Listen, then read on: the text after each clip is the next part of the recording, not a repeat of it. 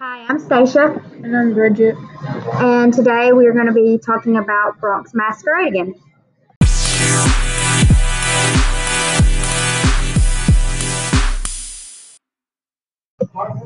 So there's many points in the story where our opinions have changed on certain characters from the last time we talked.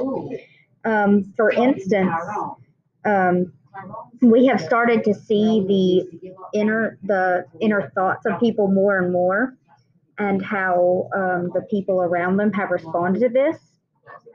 And many examples in this story, um, people have started noticing the things that they wished other people noticed. For example, the whole thing with Janelle and um, Devon.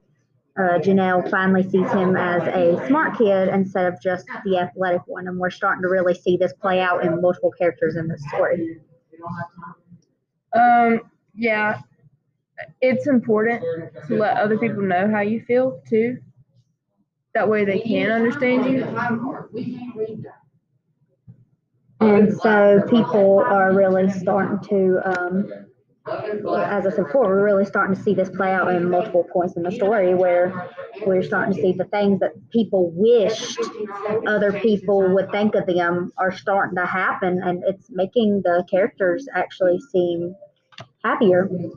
Um, It's making them bond better now. Because they used to laugh at each other, joke about each other. Now they're taking each other more seriously. um, especially through poetry.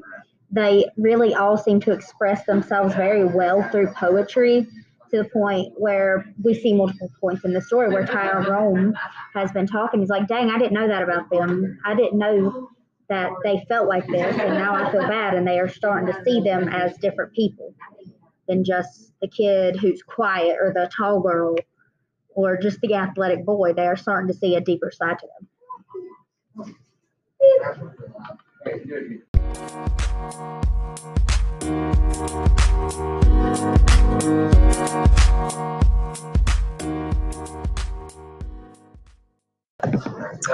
So today we're going to be talking about Bronx Masquerade again. Um, so let's catch up to where we're at in the story. If any of our opinions have changed on anybody. So let's first talk about.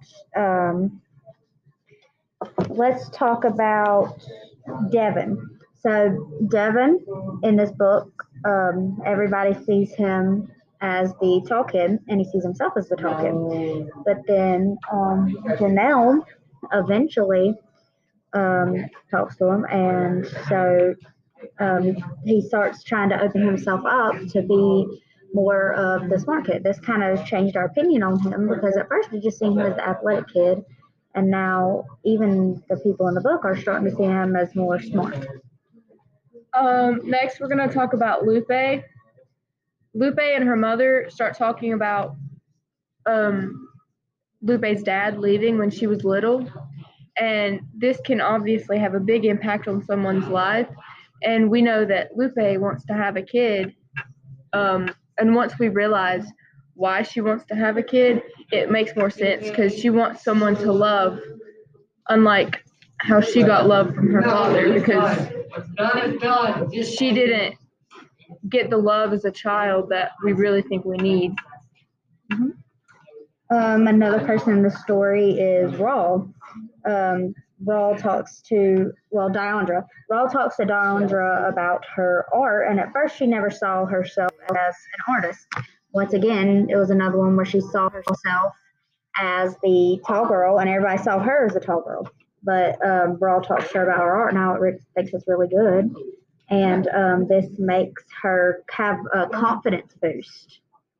And so she sees herself as more of an artist. Um, next, um, Judianne insults Janelle about being fat. Um, and we know it's because Judianne is self conscious about herself. So taking that out on other people, um, I know it seems like a good way to cope, but it really doesn't help anything. But at least now we know that it's because she's self conscious about herself and not just trying to be the mean kid. Um, Sheila tells the class she wants to say, change her name to Natalia, and it's because she feels so um, different. But like the girls in the back start to snicker, and this ends up we end up learning so much about her because she tells so much of why she wants to change her name to Natalia, and we get to really see some personal things about her. Um, and people really seem to relate to that, and they all kind of see that they're not so different after all.